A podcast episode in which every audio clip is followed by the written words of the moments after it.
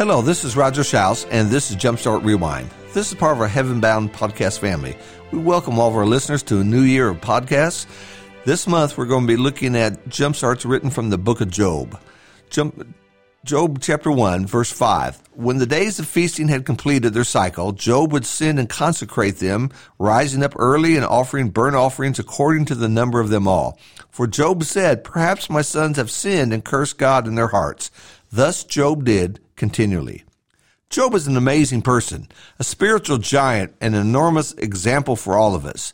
The very name Job brings to our minds suffering. Folks will say, well, at least what I'm going through is not as bad as what Job went through. And we understand. No one wants to walk where Job did. His suffering, his debates with his friends, the challenging questions from God, it's all a journey of faith and trust in the Lord. What we often do not think about with Job is his example as a spiritual father. Our verse today illustrates the great love that Job had for his children and his God. I want you to notice several things. First, Job understood his children. He said, Perhaps my sons have sinned and cursed God. He knew that this was a possibility. Maybe he knew from his own past, but an honest evaluation. He didn't think, as too many parents do, my kids would never do that. Yeah, they may have. It's possible. It's disturbing to watch on the news about some young person being arrested for murder, and there stands his mother in tears declaring he is a good boy. Really? Good people do not kill others. Maybe that parent is in denial. Maybe that parent simply does not know their child.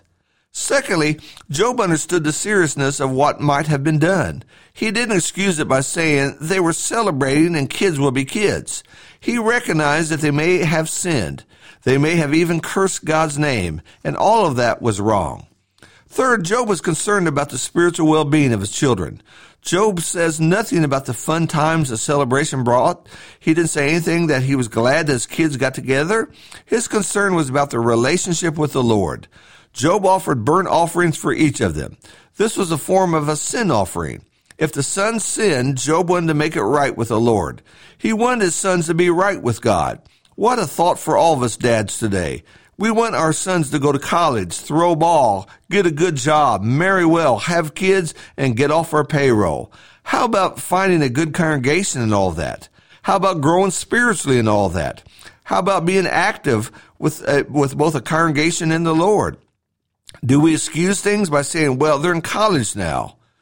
We say it's important that they get good grades and get a good degree. So we send them off to a place where there is no congregation or one that's not going to help them. And four years later, their faith is dead and they no longer have time for God. Not Job, not this dad. He was concerned about his grown children. They all had houses of their own. They were all on their own. Yet the prayers and concerns and intervention by Job did not cease. All this makes us ask, how are your kids doing spiritually? With you out of the picture, would they want to continue to worship God? Would they know how to make the right moral choices? Do you even know? Fourth, Job went to great length and expense to help his children spiritually. The passage says that he offered burnt offerings according to the number of them all. He had seven sons and three daughters. That's a lot of burnt offerings. That's a lot of slaughter, blood, and sacrifices. That's a lot of trouble.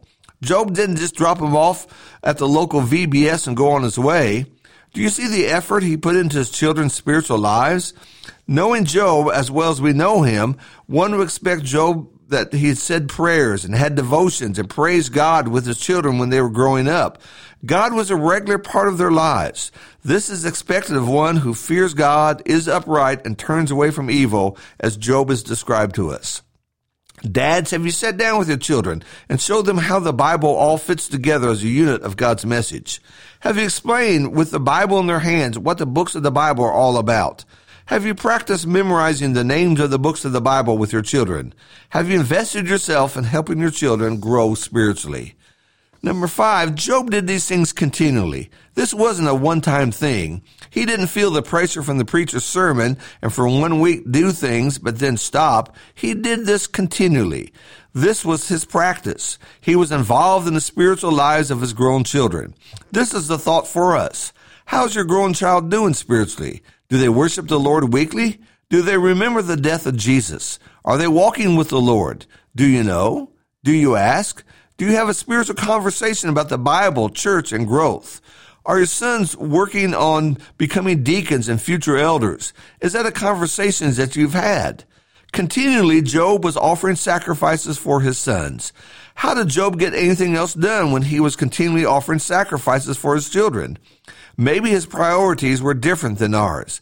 Maybe he put God and his children before other things.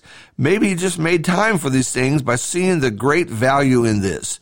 Continually, are you offering prayers for your sons? Sixth, all of this helped Job stay with the Lord.